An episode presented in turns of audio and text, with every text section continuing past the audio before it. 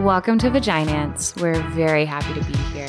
Yeah, so for today's episode, we kind of tossed around a few different things to discuss.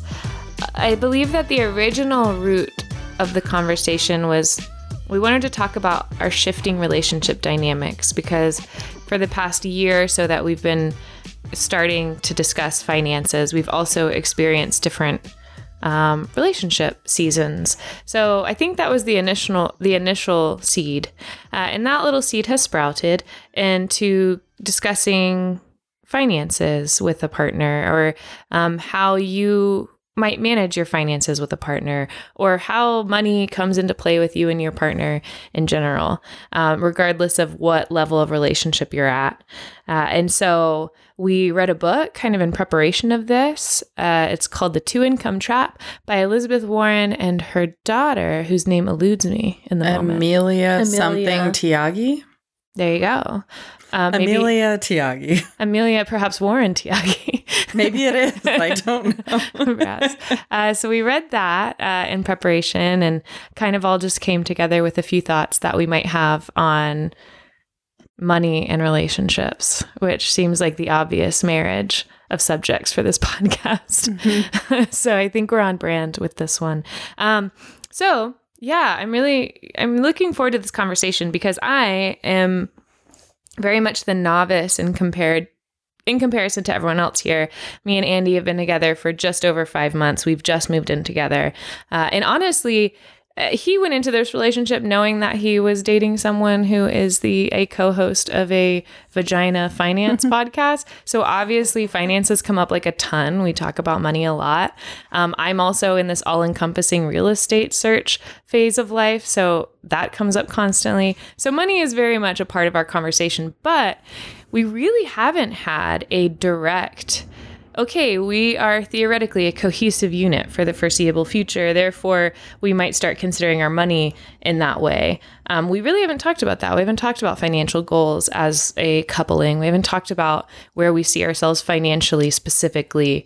Um, anyways, all that to say is as much as we talk conceptually about money, we really haven't talked about it as a couple and what that means. Um, so I kind of would love to just hear y'all's thoughts coming from different but definitively much longer uh, relationship longevities. Yeah, so Julie, I feel like your finances are probably the most combined of all of us because you've been together for your entire adult life. Yeah, Zach and I have been together for 15 and a half years, mm-hmm. and we combined our finances basically immediately um, Oh, is it because there was no money. And so to pay bills, you must, out of necessity, combine everything. yeah. Um, but my my first thought with you, just sort of breaking that down, Becca, was actually that I think you are so far ahead because you've had so much agency over your own finances throughout your adult life. Like mm-hmm. you've really paid attention to that, as opposed to someone like myself when you get in a relationship really young and you're both scrambling, trying to get your careers on track. And it's not that I didn't want to be involved in the finances, but we just sort of, out of necessity, split responsibilities. Mm-hmm. And typically in North America, women hand the finances off to the man. Mm-hmm. And so for a long time, like that's sort of what we did. Zach ran with the finances. I dealt with a lot of other stuff. Mm-hmm. And so it was only in the last few years, as our income picked up and we are working on our debt payoff, that I got like re engaged with our finances. Hmm. Um, so I think the way that I would approach finances in a relationship now would be so different hmm. from how my financial adulthood started mm-hmm. in a relationship. So how how like what what would be different about if you were to meet Zach today and start a relationship? What would you what might you approach differently financially? I think maintaining separate finances and having combined accounts requires you to have that dialog mm-hmm. about who's contributing to what, how do we make this equal against each of our pay, mm-hmm. not necessarily like a 50-50 split, but a mm-hmm. proportional egalitarian sort of system where the higher income earner, let's say, makes two thirds of the income. So they contribute two thirds of the rent mm-hmm. into the joint account. So you sort of parse out joint expenses and individual expenses. And that way, that takes a lot of the like shame on frivolous purchases away because if you have something that's really important for you to be able to spend money on, mm-hmm. but it's not something your partner prioritizes, and your partner's going to have those things. We don't all like the same things. Mm-hmm. And having your individual accounts means that you can do that yourself as long as you're maintaining your responsibility to the joint system. And this isn't like a problem that Zach and I have. Um, we're both spenders. We don't really judge each other's purchases, but I think it's super common. Um, and then I think focusing, and th- this is something we're sort of like rebuilding now that we're actually doing retirement accounts and stuff, but making sure that we're setting up those individually. So we're both contributing equally to our own retirement. Mm-hmm. And that, you know, in theory, we're still together at that point and it all comes back mm. as joint finances. But a lot of what this book, The Two Income Trap, raised for me and a lot of other research I was doing was the fact that when you have a primary income earner, mm-hmm. usually the retirement account focuses on them Yeah. and the stay at home mom does not contribute to hers. And most marriages end in divorce. Yeah. And so that gets really messy and so many things. So I just think like really having that focus on approaching finances both as an individual and in combination, but not one or the other. Interesting about the IRA, I was reading some um, like pros and cons of like financial matrimony. And one of the things that is available to you in certain circumstances, if you're if you are the non-working spouse, you can open up a spousal IRA that allows you that allows your partner c- to contribute money to your retirement account essentially, even though you're not actively earning income. Wow. That's cool. That is Yeah. cool. Do you remember what the limits were on that? I don't know all the details. It said it, it just said if you qualify. So you'd have to go in and look at like what you qualify for and what the limits were to those accounts. But there is a situation in which you can open up a IRA account even as a non-working spouse. All I want to do is rant about the single income traps after reading this book. Well, and I think so many people, maybe not in our generation as much, but in the generation above us, are kind of like what you said traditionally like the husband takes care of the finances and don't even have conversations about Yeah. what their finances are looking like. And sometimes one spouse may have no idea that their family's in financial trouble. Yeah. Yeah. Or or even if the family is doing well financially, after some one person has been controlling the finances for decades, mm-hmm. They don't want someone else looking over their shoulder. Yeah. And so that's a whole nother issue when you're coming around to the point of like, okay, when I when the finances were handed off to one partner early in the relationship, there wasn't that much to manage.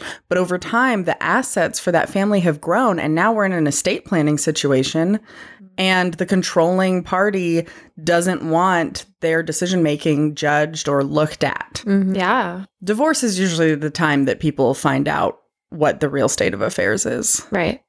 And I do Hey, no think pun intended. I do think too. A lot of us do get into relationships, you know, in our twenties and thirties when we still don't have that much money, mm-hmm. and so you do tend to get involved with somebody whenever you're still like trying to figure out like exactly what you said. You're still trying to figure out your careers, like. You don't have any money or very little, so you don't think about those things. You don't Yeah. think that it's not like a necessity um, to discuss like combining finances and how you're going to split things. Um, and also, it's just if you're not married, I do think marriage makes a difference, right? Because when you're married, there's this legal aspect, and you're like, okay, we are in this. Like, I feel more comfortable combining, at least for me, I feel more comfortable combining things like that, like legal things, if I'm married to someone versus if I'm just in a relationship with someone. If we've combined everything and then we break up, it's like, I mean, you can still get divorced, but there's less security. There's less of feeling of security, even though it's kind of an illusion, anyways. It mm-hmm. is that like, well, we're just we're just dating. Why are we combining all of our finances? You mm-hmm. know? Right. I, th- I think it's good that there's not necessarily the impetus to combine mm-hmm. when you are not married. But I Right. think what a lot of people don't understand is that marriage, as far as the government is concerned, has nothing to do with love and is a financial contract. Mm-hmm. Yeah. And if you sign that contract without having your own prenup or postnup in place, what you're basically signing is an asset allocation for divorce Yeah. based on whatever your state's rules are. You're saying That's I what the marriage give you my contract money. is. Yeah. Yeah, it's a financial joining of two people, and the state has rules for if you break that contract, what happens. Sorry. Yeah, no, I mean, like, it just makes me want to like stay tuned for follow up episode of prenup postnup. which Yeah. Yes. Julie is very interested in, and I think we're all very interested in because I think Yeah. it's something that's going to be so prolific, ubiquitous. Like it's going to be all over the place. I'd say in the next few years, I think it's going to be super commonplace. Um, I hope so. I think it's best for both parties involved, and I think um, it makes a big difference for marriages and relationships staying together mhm. when both people early on in the relationship can come to the table and just sort that out. Mm-hmm. Oh my gosh, takes so much stress off. Mhm. especially like i think i we i haven't really thought about it that much but for me money is just always on my brain always has been. I've always been stressed about like not even stressed just like it's just something i've always deeply considered at all moments. And it's hard for me to be present a lot of the times especially when i was younger. Um, if I like felt like my financial security was at risk in any way. Um, and I don't even mean like gambling or I'm in a dangerous situation. I mean, like I'm out to dinner and we're all splitting the bill and I don't know what people are going to order. and I'm 24 and I don't have a lot of money. So I'm just like hyper Yeah. aware of things and I can't, haven't always been good at being present.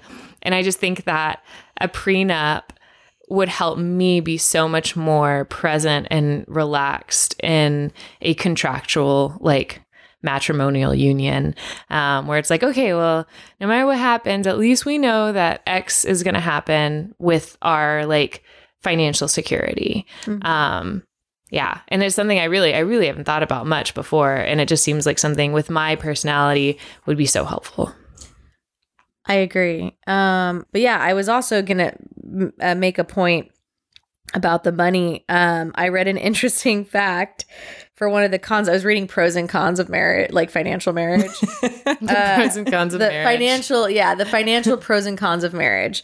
And one of the cons is that money is one of the leading causes for fighting in marriage and top predis- uh, predictor of divorce. And that's partly because we tend to marry our financial opposites. According to at least one academic study, as a result, financial planning can become a big source of stress in matrimony. So there's usually in a relationship a spender and a saver, and it can become a very huge source of contention in a lot of I am both those things within myself. right. See, I am too. Yeah. I- I know I'm mostly a spender actually. like I think the spender saver thing is interesting because I think it's actually way too simplified mm. and I don't think financial opposites exist quite the way that they like to boil them down in relationships but I think it's more about the things you would spend money on aren't the same as the things your partner would spend money on. totally. That doesn't make you an opposite, but it does make you fight if you're spending joint money on individual purchases. And I've actually had a lot of conversations with my family about this because we'll all shit on each other for the dumb things we buy. right, But it's like, you're not any better than me. You just decide to spend your money on shit that I wouldn't. right. And vice versa. Like, it's not that I'm a worse spender than you. You also spend a lot of money. You just don't want to spend money. You don't spend $20 on this Netflix movie, but you'll spend, you know, $300 on this meal. Whereas I don't want to spend more than $20 on a meal, but I'll I'll spend 10 bucks on the Netflix movie. You know, it's just like Yeah. things like that where it's you just have different priorities. Totally That's a great way to put it. I probably would spend $300 on a meal though because yeah I was about to say, I was like, that's a bad example because you love Yeah, no, nice I do. I love me some some expensive meals. Um, But yeah. Yeah, so I like also was listening to a few podcasts over the past like in preparation for this. And one concept that came up a lot, I was specifically looking for couples finance podcast episodes, which was yielded some very interesting information. But one thing that kept coming up and seems like something that I would be very into, and I am very into it, is the concept of a money date where you schedule a date with your partner uh, when you're at like your peak emotional performance, not like of all time, but just like if y'all are happy in the mornings, you're going to do it in the morning. If you're happy in the, you know, and y'all like block out time to just talk about financial goals, what you're spending your money on now, how you want to be spending your money. Um, and like it's, you you have your first one where you're kind of courting each other and make it sexy and then you make it regular anyways so all that to say is i love the idea of a money date we've never done that me and andy and i was wondering if that's something y'all have ever done with your partners and if so How did it go? Yeah, so Phil and I do our relationship report cards, and uh, we did our first one of those since we've been living together um, this week, actually. And we added Ooh. a financial discussion to it as well. That's Cool. awesome. How'd it So- go? It went really well. It was kind of generic, like not too detailed as far as like dollar amounts or anything, but it was like, what are your financial goals? How can I help? What are your financial goals? How can I help? Like, as a couple, what should we be spending money on and who should be spending, who should be paying for it? Because, like, some of the house stuff I pay for because I'm the landlord, right? Like, the deck needs to be fixed. I'm not going to ask Phil to like contribute to that. But other things like things like furniture or something that's sort of ours, then we do share. So just sort of navigating those lines. That It's- is it's sometimes there's some gray areas there. I have the same thing with me and Joey because I'm Yeah. the landlord. Yeah, exactly. So we talked about that a little bit. Um, and yeah, it was just sort of a short. It was the first one, so it wasn't very long, and it was short, um, generic, but it was good. It was really nice to like open that door and feel comfortable talking about money with each other. Like set the stage for future money conversations, and not feel like the I don't know. There's some shame around like, um, sorry, I spent money on this, but like just being like, let's not be like that. Let's just talk about it and like get it over with. Yeah. So like, even though we didn't get too detailed, setting the stage for future conversations, I think was good. Absolutely.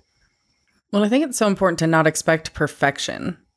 Like we can all dream up what how we want to spend our money and resources and then a week later check in on how we did. And of course there's going to be that the buffer, the difference that we blew over.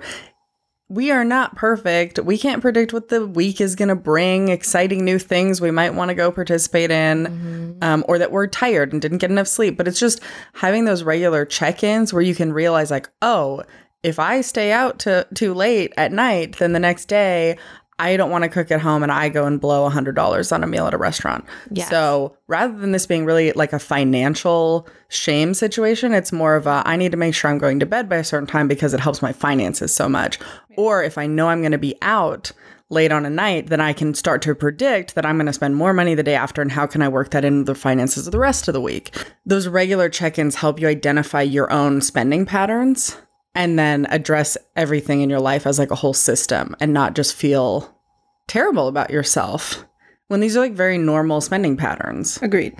I don't know if that really related to what you said, but No, I think it did. Yeah, I think not seeking perfection is pretty key anytime you're talking about your partner about anything. Must be perfect. yeah, I honestly that is something that's hard for me to remember sometimes. I feel like I have very high expectations of my partners. Oh, me too. I, definitely that is do. something that has definitely come up in my relationship where I and I think we do it to each other. We hold each other these very high expectations. It's like you're my partner and I want you to be the best and I want to be the best for you.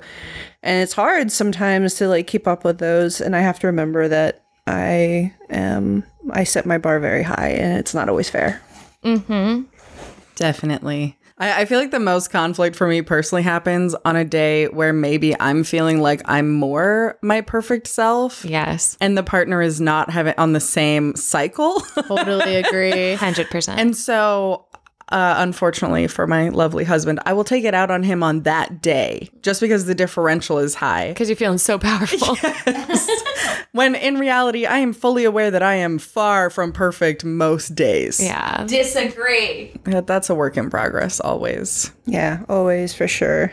But luckily, we have partners who are very accommodating to our unique requirements. oh boy, howdy. Yeah, I I know that it's something I would like to incorporate for us is just like I and I like the idea of a monthly check-in in general like y'all have like a, just a general report card um, where you can just like have an open table discussion about what's been going on. I mean, we do ours more like quarterly, but I mean, you could always alter how often you do it. Like, start it monthly, and if you feel you need to do it more, you could do it weekly, like kind of thing. Yeah, I love that. But I yeah, and I think the addition of financial discussion is so critical because it is like some it's just so easy to not talk about. It's so easy to not talk about. Like but and and kind of the ones that I was listening to were it, they were more talking from a perspective of a married couple who has shared finances. Um, but I think it works either way of even if you have totally individual finances to come together and be like, whoa, okay, in my pie chart of my spending this month, this is what I've been spending. This is how much I've been spending on us going out together. That you know, like I think it's helpful. Um, no matter kind of what your financial situation looks like with your partner. Yeah, like even if it's if you're in your joint finance aspect of the joint finances are small, like who buys the toilet paper? Yeah. It's good to talk about it rather than fight about it. Yes. I know in roommate situations, at least I've heard the story so many times, someone being like, I'm always the one to buy paper towels for the kitchen. And it's such a small thing. It's not even a money at that point. It's just like a thing that you wish someone else would contribute to. And so, like, instead of letting a relationship with your partner get to that point, just be like, hey, I would love it if we shared this responsibility. Mm-hmm. It doesn't even have to be your finances being joint kind of thing. yeah. You mean the soap wasn't automatically magically refilling itself the entire time you oh lived with a roommate? It blows my mind. as far as me and Phil go, we do kind of like what Julie was saying because we're not married. And we've only been living together for a little while. Um, we do keep our finances pretty separate. Um, she makes her own paycheck, does whatever the hell she wants with it, and then pays rent to me as the landlord. Um, I think I offered her a fair rent amount for like us being a couple living in the house together. Comes with certain perks. Yeah. well, we will eventually like reassess probably annually like how we both feel about that kind of um, number and stuff. But we recently did get a joint credit card account because Phil does all of the grocery shopping and then usually I would just pay her for half the groceries. But I find that oftentimes, and this is Phil's personality, she'll just be like, oh, it's on me. Don't worry about it. Mm-hmm. So I know for a fact she was spending way more on groceries than I was. So I was like, mm-hmm. let's just get a joint credit card account. Then we put all the groceries on that and we equally split that bill in half at the end of the month. And then when we use that, really smart. That's really I need to do that. we do that for going out to dinner now too, or for like if we get food delivered for dinner or drinks with friends. so smart. I might suggest that to Joey because right now that's something we haven't figured out is like one of us will pay for dinner one time and they'll be like, "Oh, you can get it next time," or like we'll go out and like he'll get drinks at the bar beforehand and then I'll get dinner, or vice versa. You know, like we kind of just play it by ear, and then I'll buy groceries whenever I'm feeling like, "Oh, we should get some groceries," and I'll buy like the home chef, but then he'll buy his dinner some night. We just we there's no tracking of any of that. It'd probably be smart to just put all the food stuff. and then you get the credit card reward points, you know, and then you Yeah. just split it down the middle at the end of the month. And kind of, I mean, it's only been like two months that we've been doing it, but so far it's been working out really well. And then we don't have the guilt about like, you've bought me dinner twice in a row. Like, I have to do something nice for you now. Right. It's just like, oh, we just put on the credit card. I really like that idea. Yeah. And I mean, I feel like we're so lucky to like. I, I was thinking about this when you were saying you and Zach getting together a billion years ago. There was like pre Venmo, right? And Venmo makes this so much easier. Of just like, I'll tell Andy how much I spent at the grocery store, and he can just Venmo it for me. But I like the idea of the credit card, the joint credit card, because uh, uh, eventually, yeah, I don't want to create a dynamic where I'm like collecting funds all the time, and I I don't want to like remind someone to pay me for groceries, and I don't and I don't know if my partner would like that feeling of being like asked. I don't know, like maybe I'm like creating weird dynamics in my head. No, but there's like I don't know some kind of chivalry where you're like you go buy groceries and then you have to be like, don't worry about it. Like this is on me, and like that- I do that. All we do that all the time. I find myself doing that too. Like I for on Friday I went grocery shopping and I was like, okay, well some of this was just for me, so I'm going to take that out and I'll tell them it's this much. But then I forgot like two things, so I had to go to two other grocery stores and I was like, well that was my fault. I'm not going to include that on the bill, as if that makes any difference at all. And so I just charged him for like a portion of the first one and didn't even, you know, like because it, it feels petty to be like, actually I spent twenty four more dollars on another store, even though it's like Yeah. not petty because you're just splitting it down the middle. Well, and that, yeah, doing it once a month just simplifies so mm-hmm. much, I think, in that type of a system where instead of having to think about this and have the labor of requesting money every time you mm-hmm. guys buy any little thing at a grocery store, it's just mm. once a month you sync up. That's 12 times a year. Yeah. That's way easier. And if it's really something where you're buying something for yourself, that's not for the household or not in normal household expenses, then you would just put that on a different card. Yeah, so it never comes it. into play. Yep. And the only thing I would say is um credit cards are a little bit more risky in the event that you split up because if your name is on an account that someone else has their name on also, so you're liable for that debt and they may run the debt up to the full balance, mm-hmm. possibly increase the limit, run the the debt up even more. So this might be something where obviously if you're in a good trusted relationship, go the credit card route so you can get the perks. If you're not ready for that yet, you can do the exact same system with a, debit joint card. checking account where mm-hmm. you both contribute cash up front to the beginning of the month. That's a good idea. So, do you want me to run through some of the pros and cons that I found? I want you to talk about you and Joey's Yeah. financial, be it existing or non-existing. Um, you know, it's really interesting. I feel like we're at that stage of our relationship where we're, you know, we're at like almost three years now. Woo! Damn, girl. Wow. Three years and three months. And in three months, it'll be three years. Yes. So we're at that weird spot where like we're like kind of starting to like combine some things. Like I put him on my car insurance because he didn't have a car for a long time. And then he had like the insurance where it's just like protects the driver and not the car. And then I was like, well, you're driving my car. so you should be on my insurance. Um, so which actually one of the benefits I found was that it was way cheaper to have us both on the same insurance. My insurance went down putting him on my thing. That's so, so like I was paying more as a single person than putting him on. Well, you're more trustworthy knowing that you I- have a partner. Yeah, I added Phil Right? to my car, and it was only twelve dollars more per year. Yeah. Oh my god. yeah. It's like, mine, all mine right, went down, this mine went down no hundred dollars. Mine went down hundred dollars. Call them just for kicks and curiosities. Please call them and ask them what it will cost if you remove him. Because what were they billing you before? Like, had they just set up your insurance so long ago that they never adjusted your rates down? No, this was new insurance. That's so weird. Call them and ask what it costs if you take them off. I bet it doesn't go up. It might. It probably won't. It'd probably just be the same. and then put him But back isn't that on. insane, though, that, goes like- back down again.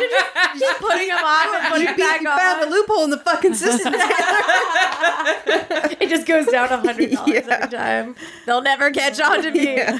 Uh, yeah, no, I just thought that was crazy that like he's a completely different individual, and my insurance went down by putting him on it. That's so weird. It was insane. So that's one potential benefit of combining things.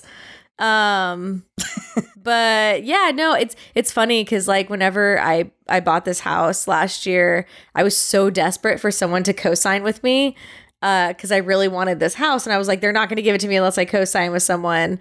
Uh, and so I was like asking my mom, and she was kind of like on the fence about it. And then I was bitching to Joey about it, and he like came up to me the next day, and was like, um, "So I've thought about it, and like, if you really need someone to co-sign with you, um, I could probably do that." And I was like, "It's fine, I'm already agreed." He was like, "Thank God!" like, he was so terrified Aw. but it was really sweet that he even offered but yeah we we still have are pretty much separate It- we just try to like like i was saying before we try to hit each other back for like oh you got dinner i'll get dinner this time um he's on my insurance Pays rent at your house. he pays rent uh very subsidized rent because you know he's fucking the landlord. Um i could be charging him more but i don't out of the kindness of my heart.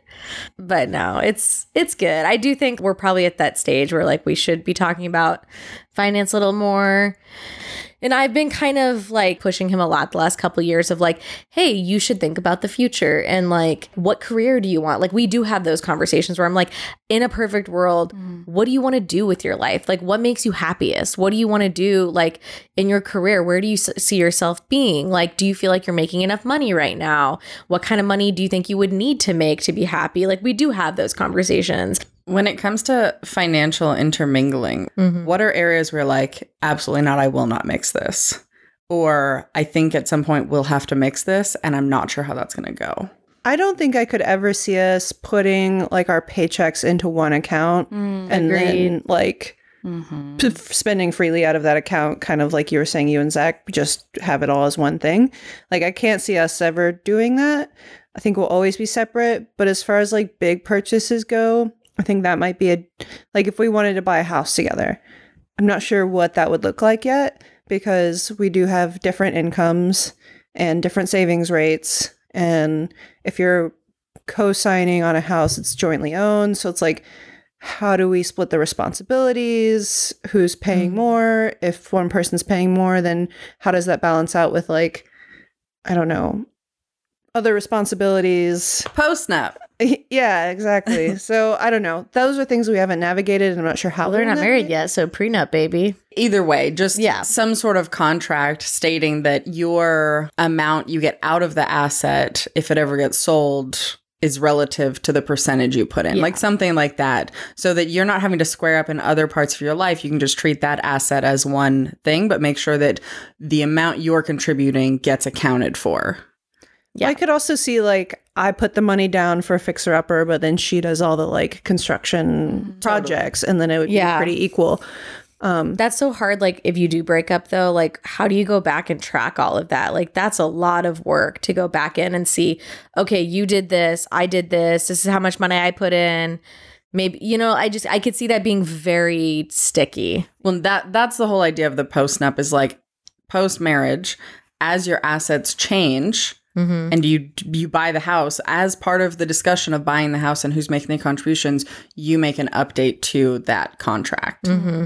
so that you don't have. It's not like an recreating history type of situation. It's just like, oh, we need to update that, just like we need to update our medical advocacy forms and that type of stuff. Mm-hmm. I do see it being like, it's a little scary thinking about as you combine more and more things, having to track all of that. like okay we need to figure out like in life insurance and medical insurance and assets and all the like you know medical like all this stuff. It's so much digital clutter and i hate digital clutter. I fucking hate it. I tell everybody i fucking hate it. Put it all in the trash can delete it.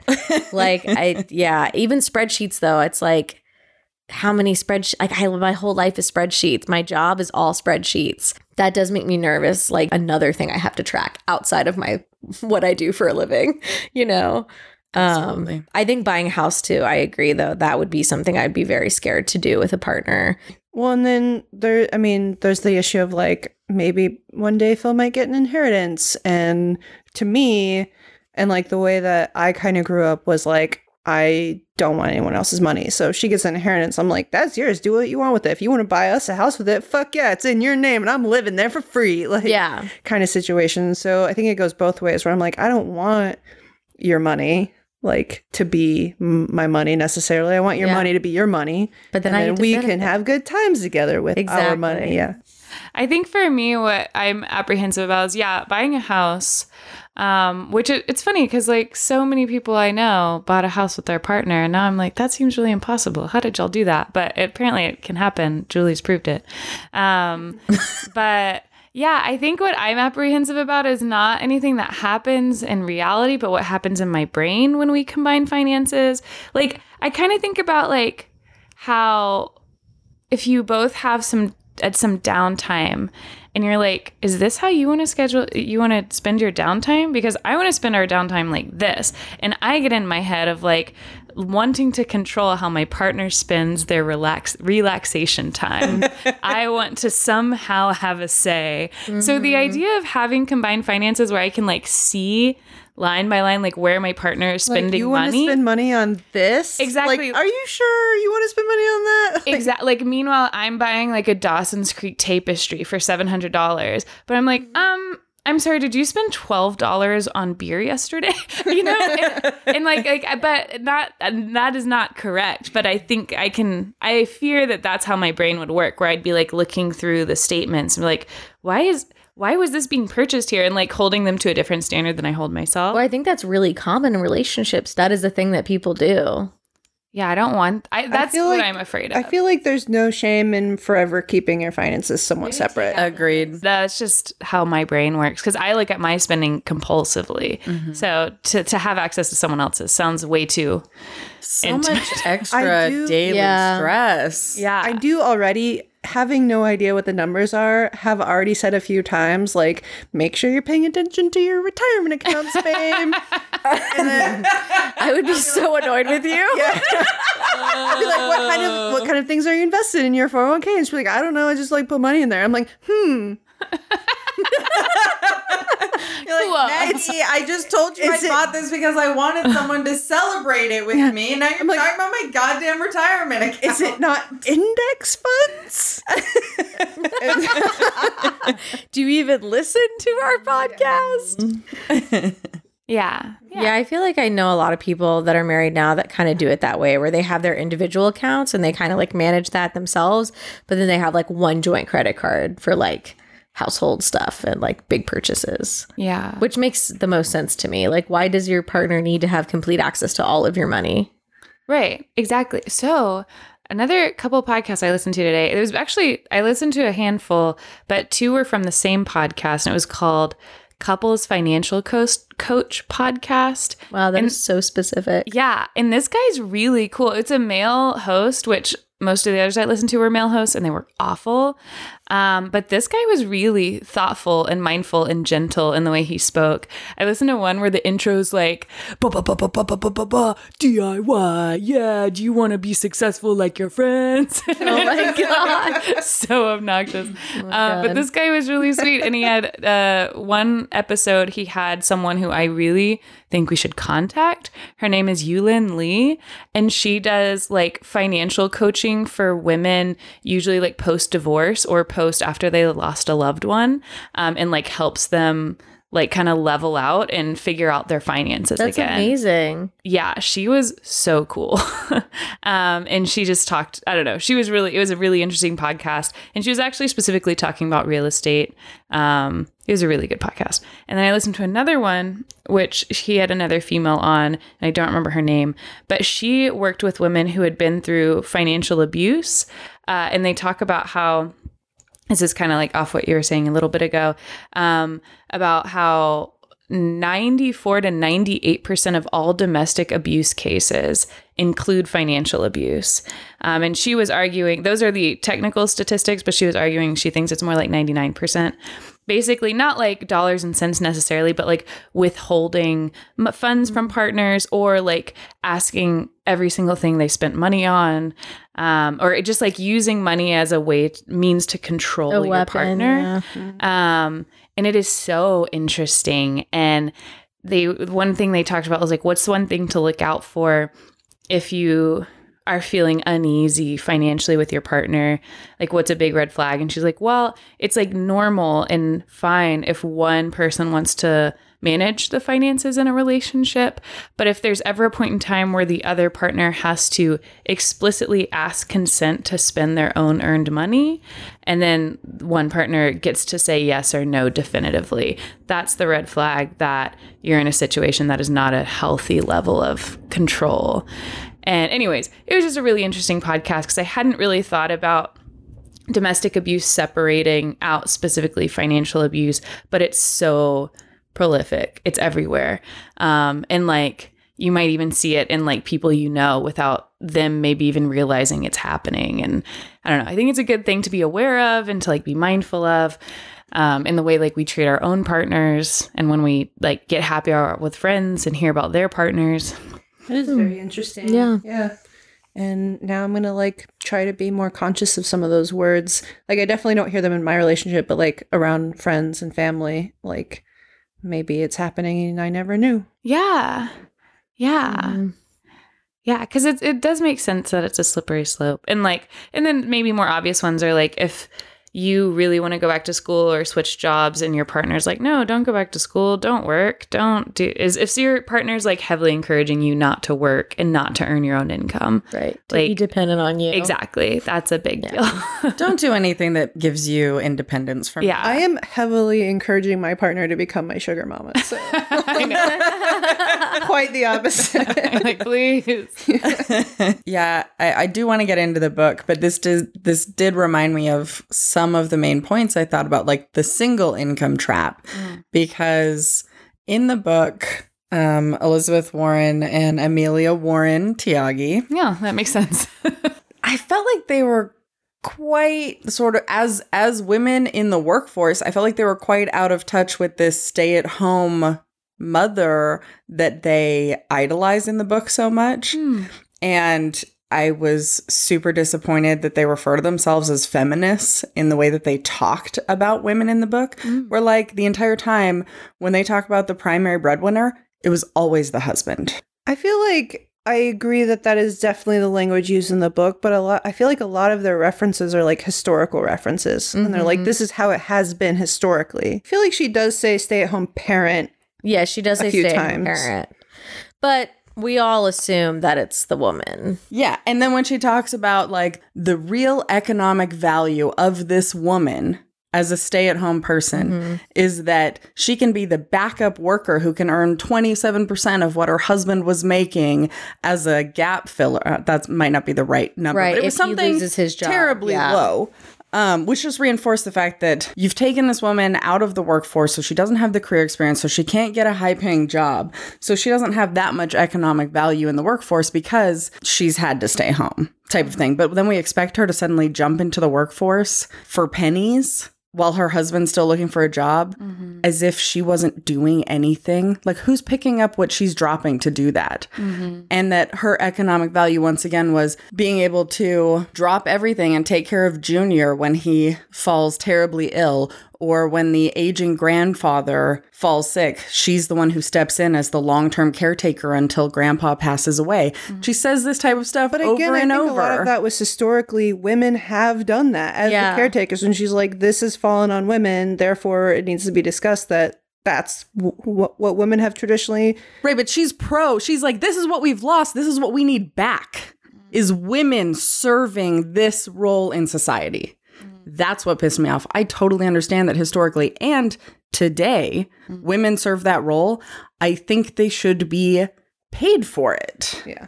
in that way and not and not this assumption that they're not dropping a full schedule worth of work that is unpaid in order to take over this other unpaid labor. Yeah.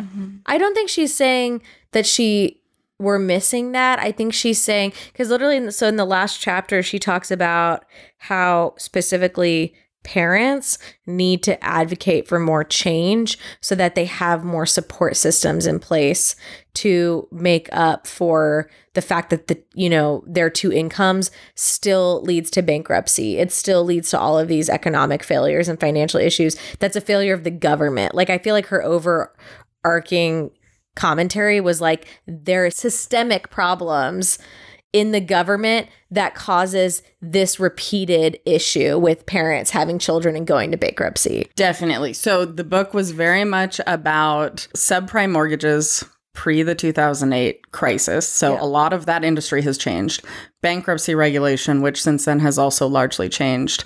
And um, inflated real estate prices due to school district funding. Yeah. So it was a very much um, a call to the government to re regulate some of these things. But all of her language about women It was, Was awful. yeah. it was all kind of shrouded in this like like Maggie said historical context of like this is how it's traditionally been so I'm going to speak to it.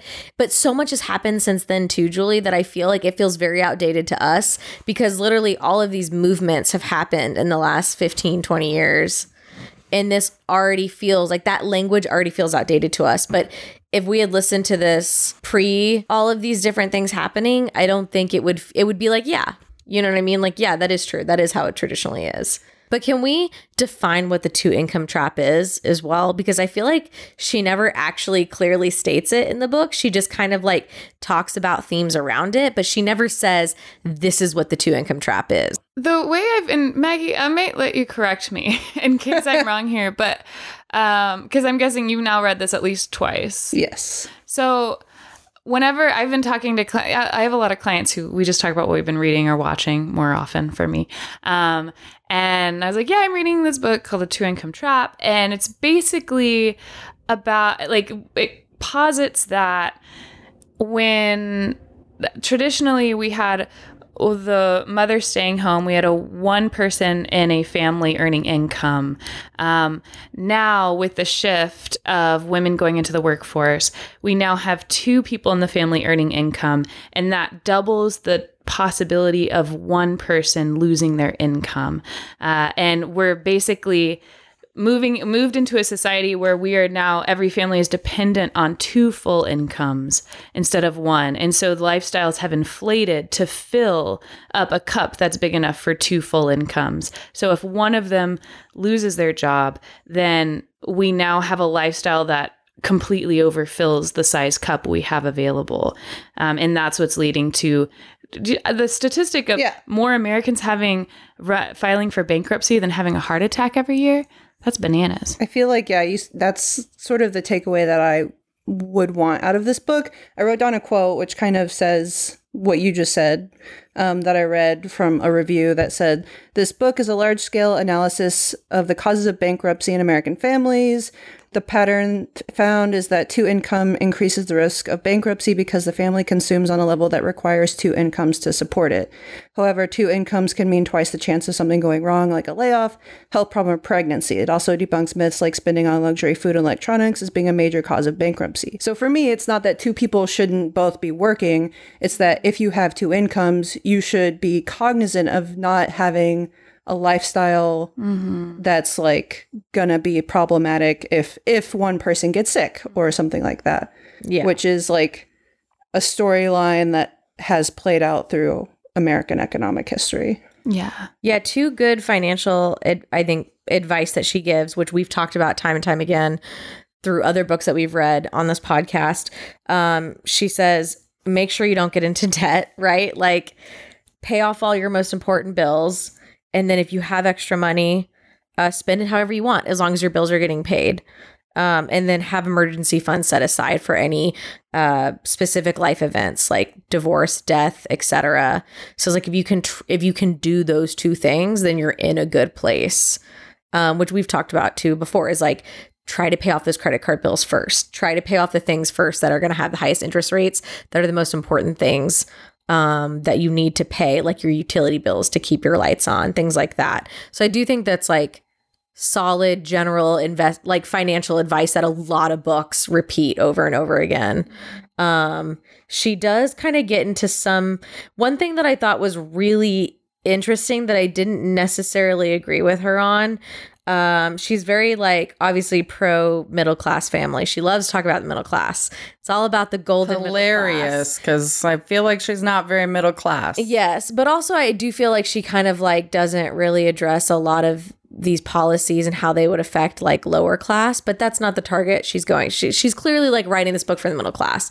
Um, but she says that she says a couple things around children that I thought were interesting. Um, she states that you know obviously uh, statistically children are the single biggest burden financially on any anyone um, which is true and it directly relates to your chances of going bankrupt. So going childless reduces your chances of going ra- bankrupt by 66% It's crazy. which That's is insane to me. Um, and i would i would still believe that that's probably a fairly accurate percentage. Um, and then uh she so she's towards the end of the chapter she's talking a lot about like being childless and choo- choosing to be childless versus having children. Now, do you remember if that was childless and married or just childless versus having a child? childless single i believe.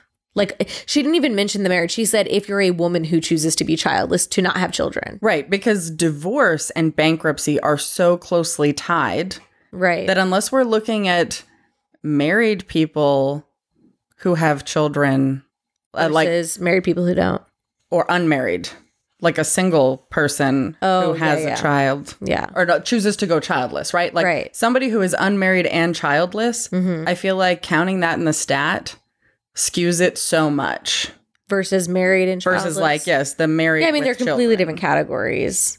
But I would I would assume that being unmarried or being married with no children, you also decrease your chances of debt. It's cuz children are one of your biggest factors for debt is like having a family. That's just that's the like a, a lot of what she talks about anyways in the book is like she keeps talking about families and the burden on fam like financial burden on families but she also talked a little bit she touched a little bit on the history of why people used to view children as economic assets which I've, t- I mean, I've specifically made jokes to Zach about this before where I'm like, children used to be useful. They put them to work on the farm. They fucking took care of things around the house. They took care of their little kid, their children, uh, you know, the other children. They helped raise everybody. They helped cook. Like they actually did things. Yeah, Now my- kids don't do anything anymore. And that is fucking true. Used to joke about the reason they had us was so that we could do chores. yes. yeah. But that was like a How'd real that thing. work out for them? exactly that's the point it's like eh, you you have children thinking they're going to contribute in this way doesn't necessarily pan out but her argument for still having children because she makes this whole point about like yes you are right to assume that being childless would save you a fuck ton of money and time and like energy but you should still have children because it benefits society. And who's going to take care of the old people and pay their taxes if you don't have kids? And I was like, fuck that. The robots will take care of me. Um, so that I didn't agree with of like, oh, I should have such I should have a child to like secure the future of America. Fuck America. Like fuck all of y'all. What do I There's care? no future to America. There is no future. There's Um, I thought that was like a weird argument on her. It was like a half-hearted argument to be like, but you should still have kids because the future Well, of America. That's the argument you make when your salary or your future salary, as you're clearly on track to become a politician, is funded by taxpayers. And if people don't birth future taxpayers, your paycheck goes away. Yeah, she her her entire argument was literally we need people for the military, we need people to take care of us when we're old, and we need people to pay taxes. That was her entire argument for having children. And she even said it's not going to directly benefit you as a parent. You will be more likely to go into bankruptcy, but it'll benefit society as a whole. well. Also, I feel like any person who's p- trying to look good in the public eye can't write a book that just says don't have children. I'm going to do it. well, you don't care about the public eye. Like, Elizabeth Warren does care about what people think of her, right? So Right. she I just love that it was just like clearly such a half-hearted argument of like, but this is why you should do it. Right. You know? She, she could have talked about a lot of the reasons people have children. When people decide they want to have a children, when they actively think it through and decide they want to have children, it's not so that they can birth a future taxpayer. Yeah. But that's what she highlight in the book. Yeah. That was a little like to me, like, you're not really like you're not really. How much in do you love here. your daughter, Elizabeth? Right, exactly.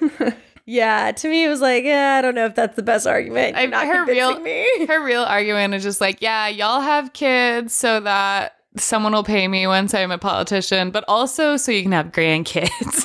yeah. That's what the only reason anyone wants kids, including maybe myself. Yeah. It's because eventually I want grandkids. You and my mother, man, y'all could just get together for coffee and talk about grandkids all day. And there's no guarantee you get grandkids. There's no guarantee. One thing I was going to bring up about why maybe this book spoke to me differently than you guys a little bit is because I was a child of divorce in the 90s. Mm-hmm. And this that story is is well written out in this book and like a lot of things that she's like, you know, 60% of blah blah blah women divorce bankruptcy like are all things I saw firsthand. Like Yeah. parent parental financial struggles, like child support struggles, like both parents having a real shit time financially because of divorce and living beyond their means with two incomes. Like I've, si saw that story play out. So I was just like, yeah, that kind of speaks to me. I saw this happen. Yeah, mm-hmm. that makes sense. That How- makes how- so much sense.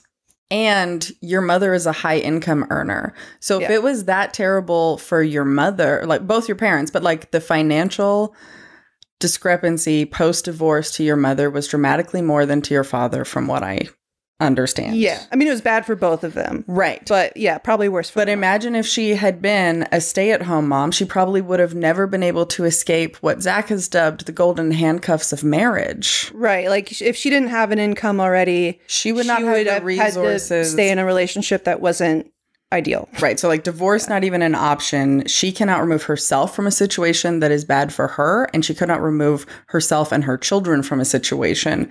And not to Which say that, like, history that was women. right, and not to say that that was the situation for your family, but like for a lot of families, that is a position women find themselves in. They are in an unsafe situation for themselves and their children, and they do not have the financial resources to remove themselves. One of like the single income trap things I was talking about, but also what happens to the finances after that. Like even the government program of Social Security, which she didn't mention in this book, your right to Social Security and retirement is based on the income you contribute during your working years. So if you are the partner who as a family, you guys decide you are staying home, contributions are not being made relative to income for you the same way as they are for your spouse who's hmm. working. So your spouse gets more in retirement than you do. And if you're not married for 10 years before divorce, or if you get remarried post divorce, you're not entitled to any of what was contributed for your partner. Hmm.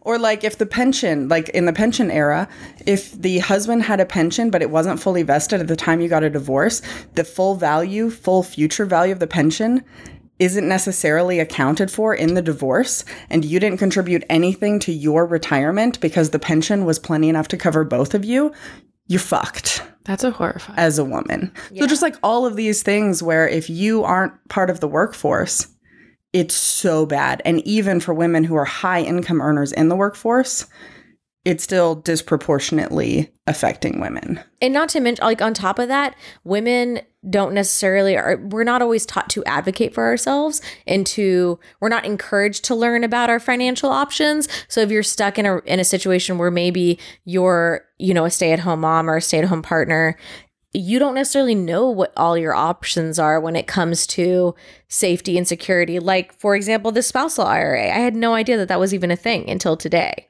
But that is something that you could ask of your partner. Like, I'm staying home, I am contributing economically to our lives by raising our children, by doing like doing everything outside of you know uh, uh, house related outside of what you're doing This I- is legitimate Right. work. This is legitimate You are not labor. doing it. You are paying a lot of money to have Yeah. it done by someone. thousands of dollars a month at least to do everything that these women do for free at home. So you should absolutely feel inclined to ask your partner to open up a spousal IRA for you and contribute to it monthly towards your retirement in your name.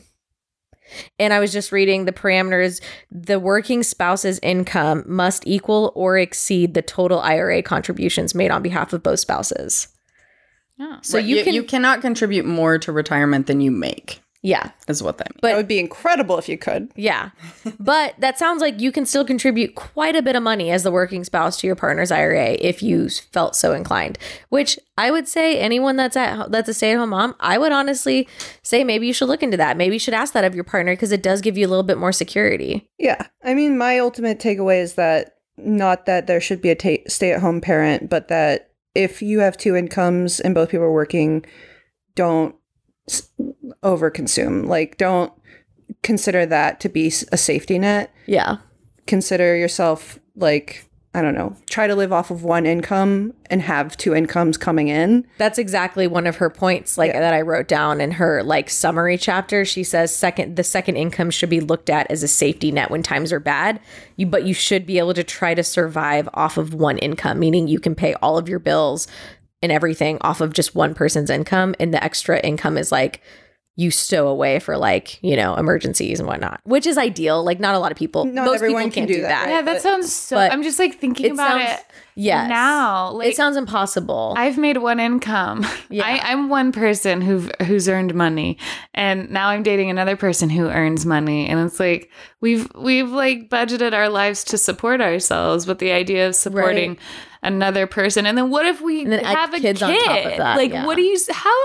Well, how that's part of the trap, right? kids? Is Yeah, like, yep. well, that's the biggest thing too. Is moving to a house, like, and she keeps talking about this a lot in the book. Is buying a house that you can't really afford because you want to offer the best opportunity for your children to succeed in life by having uh, by being in a good school district. So that's how, like the trap that you fall into is like I need to buy a house that's maybe a little bit stretching our budget, but we both have to work to be able to afford it. And if anything goes wrong, we could lose this house, but we really need it so we can stay in a good school district. And like it just escalates.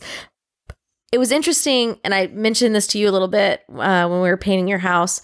Um, how her solution to that I didn't necessarily agree with. I don't know a lot about like the education like sphere, but She's she very was pro education vouchers. Yes, she was very much about like vouchers and, you know, as a way for like maybe lower income kids to be able to move into like some of them can move into better school districts and that would like alleviate whatever whatever. She like went on about this for a while. And my, the whole time that i was reading this chapter i was just thinking why can't we just make schools better? Like So- why can't we just have better education for everybody? Why can't we just pay teachers more and have that like training to be a teacher harder so that we all have better schools? And there are no bad school districts. I read some commentary on this today, actually, on a Canadian Reddit thread that was talking about this book. And they were saying, well, in Canada, a lot of the schools actually, like, there isn't a big difference between schools or like they're generically better. So, what the thread was saying, and the result was that it's just more expensive everywhere and that it didn't actually solve any of the problems. but so, that like, that, i don't know if yeah, agree I don't with think that though. her- As someone who went to a really shitty school in Canada, I might beg to disagree. I changed to the Catholic school system for a part of it just to get away from the public school. well, I guess what I'm saying is I agree with Taylor. I don't know that that's a solution I don't- to the problem. Exactly. I, I just think like if we just I think a better education is a solution to a lot of our problems. If we just educated people and cared about each other, the world would probably be a lot better place. But like, why don't we just have better education? I would be fine with some of my taxes going towards all school districts being better and everyone being educated because that means less assholes in the world that don't know what the fuck they're talking about and get better jobs and like you just I mean like it benefits everybody if everyone's educated. So why can't we just make our schools better? Why can't we just spend money on that? We spend literally billions of dollars on military equipment, but we Oh, can't spend, We spend more per student than I think any other country in the world then how in our is education system. then how is it so bad? That's such a We're clearly question. not doing it right. We're not paying the teachers with that money. That's we're not pay- we're not because you know what we went to a good school district and i feel like our fucking school was a joke like i just cannot imagine what it's like to be in a shitty school district and how even worse the teachers are i feel like our teachers were subpar but like There were some good ones. there were some decent ones but none that like inspired me you know where i was like They're oh. teachers. They're not motivational speakers. they should be. That's my point. Is that they fucking should be. They should be inspiring every single goddamn little toddler in that school. Well, unfortunately, they're teaching to the test, the standardized test. So that's not the most inspiring curriculum, and they don't have time for anything beyond that. So maybe we need to rewrite the whole education system. we do need to rewrite the whole education system. Um, I'm not anti school voucher. It's been pretty promising in some of the sort of beta tests that have been done on school vouchers. And it actually contributes to a lot of what you're asking for is like money actually going like per student into the classroom that they're sitting in and to that teacher. So like school voucher programs are actually pretty compelling. They have a totally different set of issues compared to our current funding system. I just don't think they're the best solution. I'm not saying they're not a bad, a good solution. Right. I just don't think it's the best solution. Right. I just think the the reason she's pushing that is that right now you're limited in the options of what schools you can go to based on being on one side of the street or the other side of the street. Yeah. street. And the school voucher system removes that, which then takes away a lot of the social inequities we see in real estate.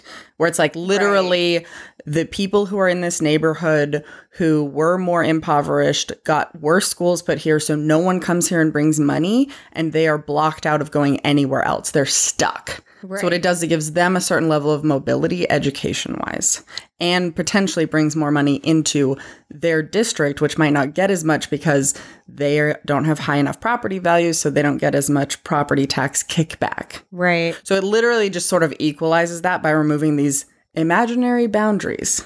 Right. It, but yeah, I I can see how it might be beneficial, but again, it just seems far from ideal. It was like some kids could like it just didn't seem like it would be a big enough impact. Well, you then you have rich people being like, "Why am I paying more money?" Blah, blah, blah. You know, you just anything that pisses off rich people is probably not ultimately going to work. Well, so it's like, There why are lo- can't? there are actually a lot of really wealthy people who are pro voucher systems. no, that's good. I Yeah. yeah. I did a project on this in college actually, and one of the cons is that it will drive the wealthy to start using private schools instead of vouchers. But obviously not everyone. But I mean, yeah, like Julie They said- already do that. Yeah, I was like, they already do that. Like Julie said, both there's shitty things on both sides. I don't think there's an ultimate solution to education. And if there Just was, better we would be rich as fuck for thinking of it. Just better education. The whole system needs a rewrite for sure. And if one of the biggest issue with the voucher system is increased transportation costs and now we have technology that can help with routing and figuring out how we get students to their chosen school. I would rather have that problem than continued poverty locked into these imaginary neighborhood boundaries. Agreed. There needs to be some kind of solution. I just wish that like we just valued education more and like actually cared about educating all of our citizens to a level where everyone could get a good job and Well- have the same opportunities. I know someone who owns a school. Maybe we can get her on our podcast sometime. yeah, that, That would would be, be awesome. She That would be is a really cool. listener. That would be great. I would love to hear her thoughts on education. It doesn't directly affect me because I probably won't have children, but I do care though because it does make our society better when we have more educated people. Yeah, I bet you'd have some really um, thoughtful insight on the issue. Would love that. So yeah, I did I did I did like the book because for certain reasons.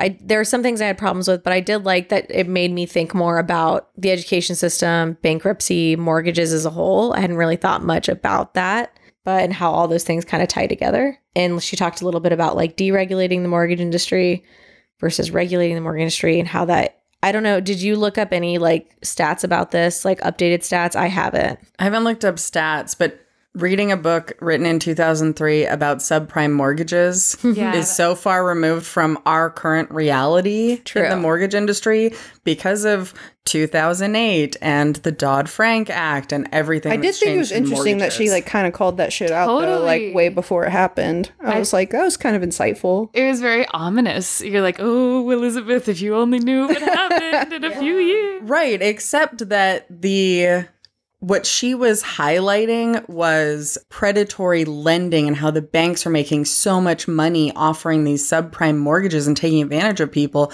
But in 2008, what happened is the five biggest financial institutions in this country got caught with their pants down and all had to be bailed out by the taxpayers.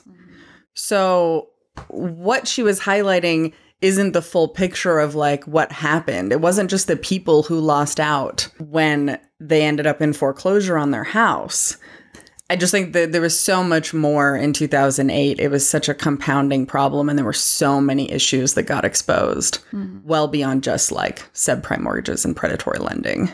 I do think it's interesting though because it, it does make you think more about she she's very clear in suggesting to the listener you need to be careful about anytime you take out you know a mortgage or a loan or anything you you need to remember that they're not your friend. They're not on your side. Mm. They're out to make the most money possible off of you.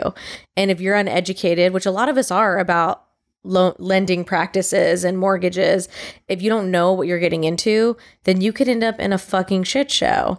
And so that goes back to what we've been talking about with real estate and having a team that you really trust that has your back to do what's best for you because otherwise you could be signing off something that you don't even realize you're doing. Right. and they, they lot of- count on you being ignorant. Mhm. A lot of it is super obscure. Yeah and buried in jargon. And I and I do kind of agree with her because I always go back and forth about regulation versus deregulation with industries. Because like in theory, deregulation sounds great, but in practice, it can lend it can lead to a lot of problems.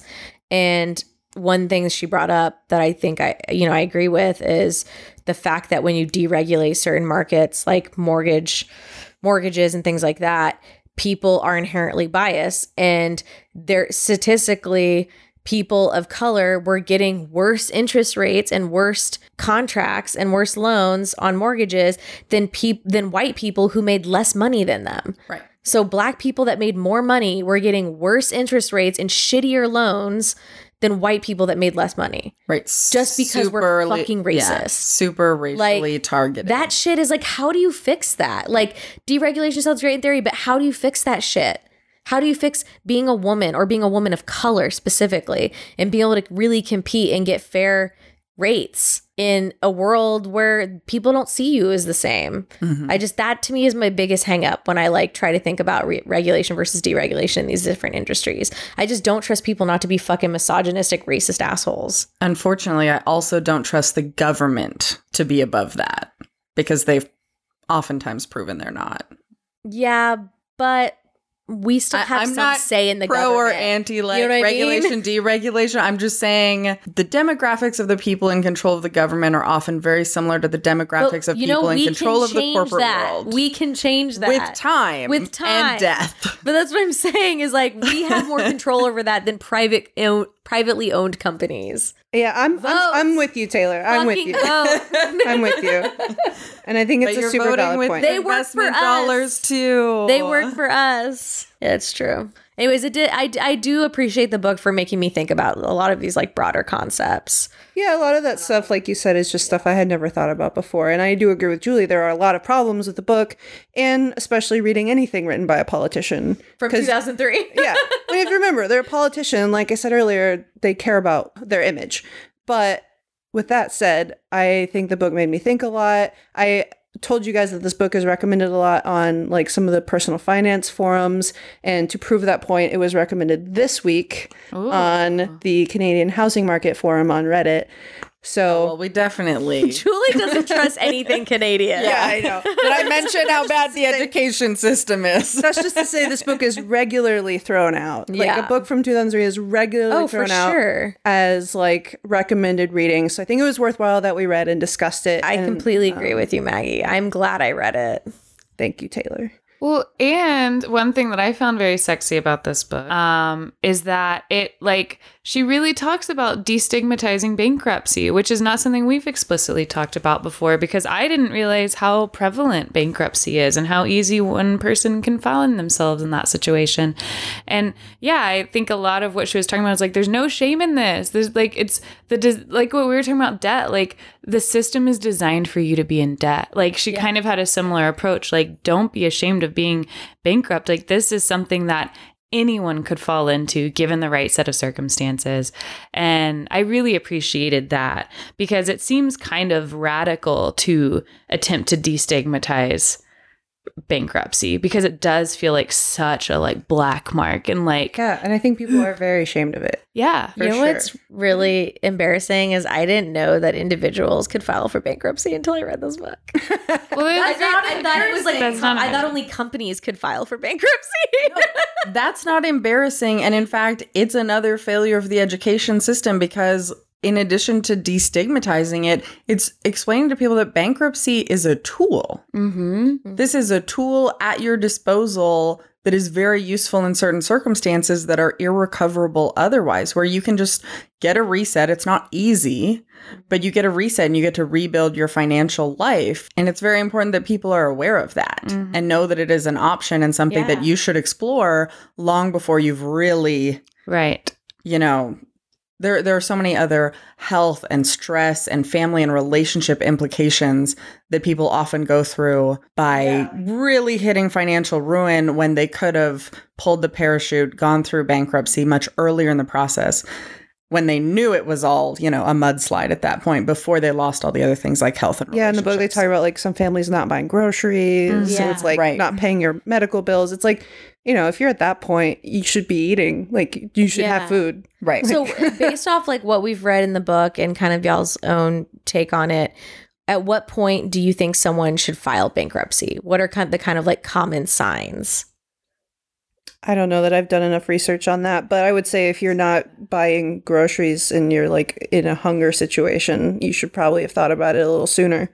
Yeah. Yeah. And it probably wouldn't be a bad idea, you know, if if you are struggling financially and you just it just feels like you keep getting deeper and deeper and you don't see a way out, just talk to a bankruptcy lawyer, right? Like there's so many bankruptcy lawyers that could even just talking to a few of them and getting an idea of like at what point should I consider this might be a good option. Mm-hmm. Well, there are a lot of community organizations that will provide guidance in those situations. Mm-hmm. Like the United Way here in Austin is really amazing. They have a navigation center that you can call at any time to navigate, to help you navigate any issue you're having, mm-hmm. where they will literally either have some answers for you specific to that because they've done the research, or they can connect you with the other nonprofit organizations in the city that specialize in those things. Mm-hmm. So find your local resources, and there'll be someone who's sort of a guidance counselor who can help you navigate that.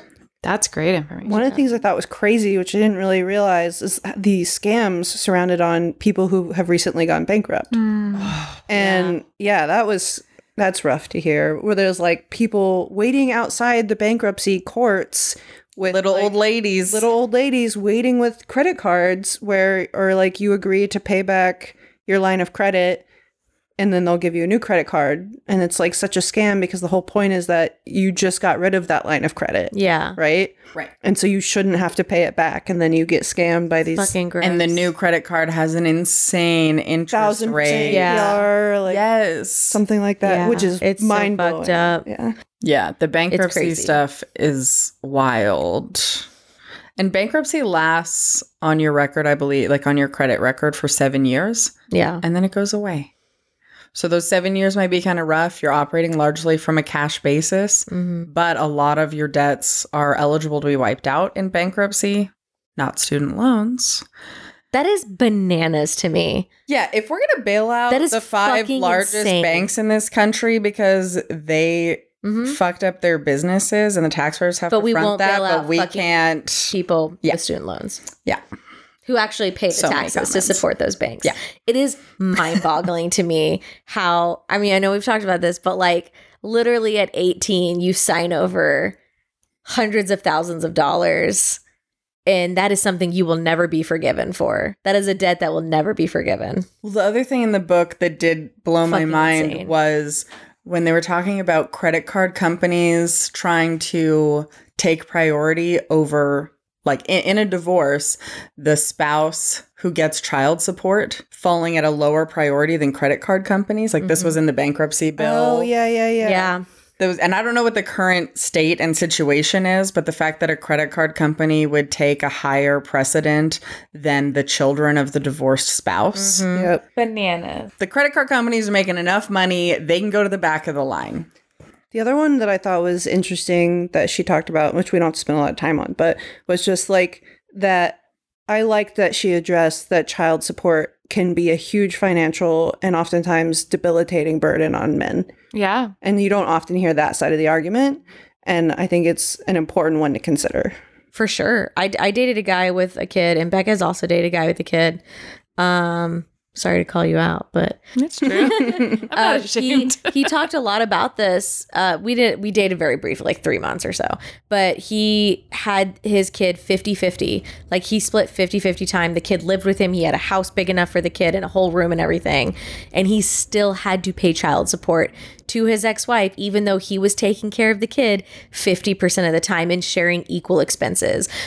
Very situation to situation depending. It does vary a lot, but that was a situation where I was like, the system has failed you specifically. right. If that's the full details of that situation, that does sound. Like I, I went to like I, I inspected it too. I checked it out because I was like, there's no way. I went to his house, like his kid was there, like he had fucking like a big house and a room for him, and like it was a thing. That's not the part of the situation. I meant if there was actually, if it wasn't all child support, was also al- spousal alimony or something like that. right. He he because she support, exited but- the workforce and didn't have the same earning potential by the time they got you know that type of stuff Right, true. so that's And where like if the that's the full details. details Yeah. is that it was specifically child support and she's not paying the private school bills with that that he's not contributing to separately like you know True. I, yeah, I don't know the whole her side of the story if she was like not working or something for a while. But I do I have heard that sentiment from men that like if you do take on more child responsibility, you're not necessarily rewarded for that in the courts. right and i agree with maggie as well or and what you were saying Yeah. earlier that probably 99% of cases the court does not nail the allocation perfectly one way or the other Yeah. Yeah. I yeah, of course I'm saying child support is an important thing, but yeah, I think there's an example in the book where the husband or whatever ex-husband ends up being like below poverty line after Mhm. paying child support. And it's like oh and it's a gray area and it's an ethical area like all ethics Yeah. there there's many opinions, but it's like at what point is that like a good choice? right. Well, yeah, I mean the mom was probably also an economic fucking failure, but Yeah. I just yeah, that specific I remember that scenario And that pissed me off because then she was like, and now he has this new family he also has to take care of. And I was like, why does he just take care of the fucking first one? Like, why He signed up for the second people one. popping out babies they can't afford and fucking going to, I, I don't know. I try not to judge because it's like everyone's situation is different. But part of me is like, why are you getting yourself into that situation? Why are you fucking jerking off into every person you see and having 18 children that you can't raise? I'm not sure that was the exact scenario, but yes, why why you would get into a second marriage and choose to have more new children, not just Right. the absorbed family, you know. So I don't think it. a lot of people think these things through entirely, but yeah. I It's think a lot of people think with their penises is the problem. Yeah, it's crazy to me that people don't lie awake const like every night being like, how can it be ethical to have children? Or like, how do I convince myself that it's ethical to have children? Like, it just seems like, and like, how does anyone, I know I've already said this, but how does anyone afford any children? I don't I really don't understand it. It seems impossible. Oh, you should. What are their names? Um, they're in the like fi- er, retire early realm, and they have kids, and they talk a lot about having kids and retiring early. They're the Frugalwoods. Frugal Woods. I knew Frugal it as soon Yeah. as you said it. They talk a lot about having kids and being financially responsible about like them not being a huge financial burden on you. Yeah. But they are to society, even if they're not a burden. I'm sorry, it's true.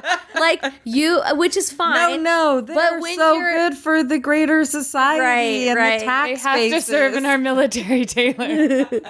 cool. Okay. So, is there anything that we want to top off our discussion of couples and finances and the two income trap?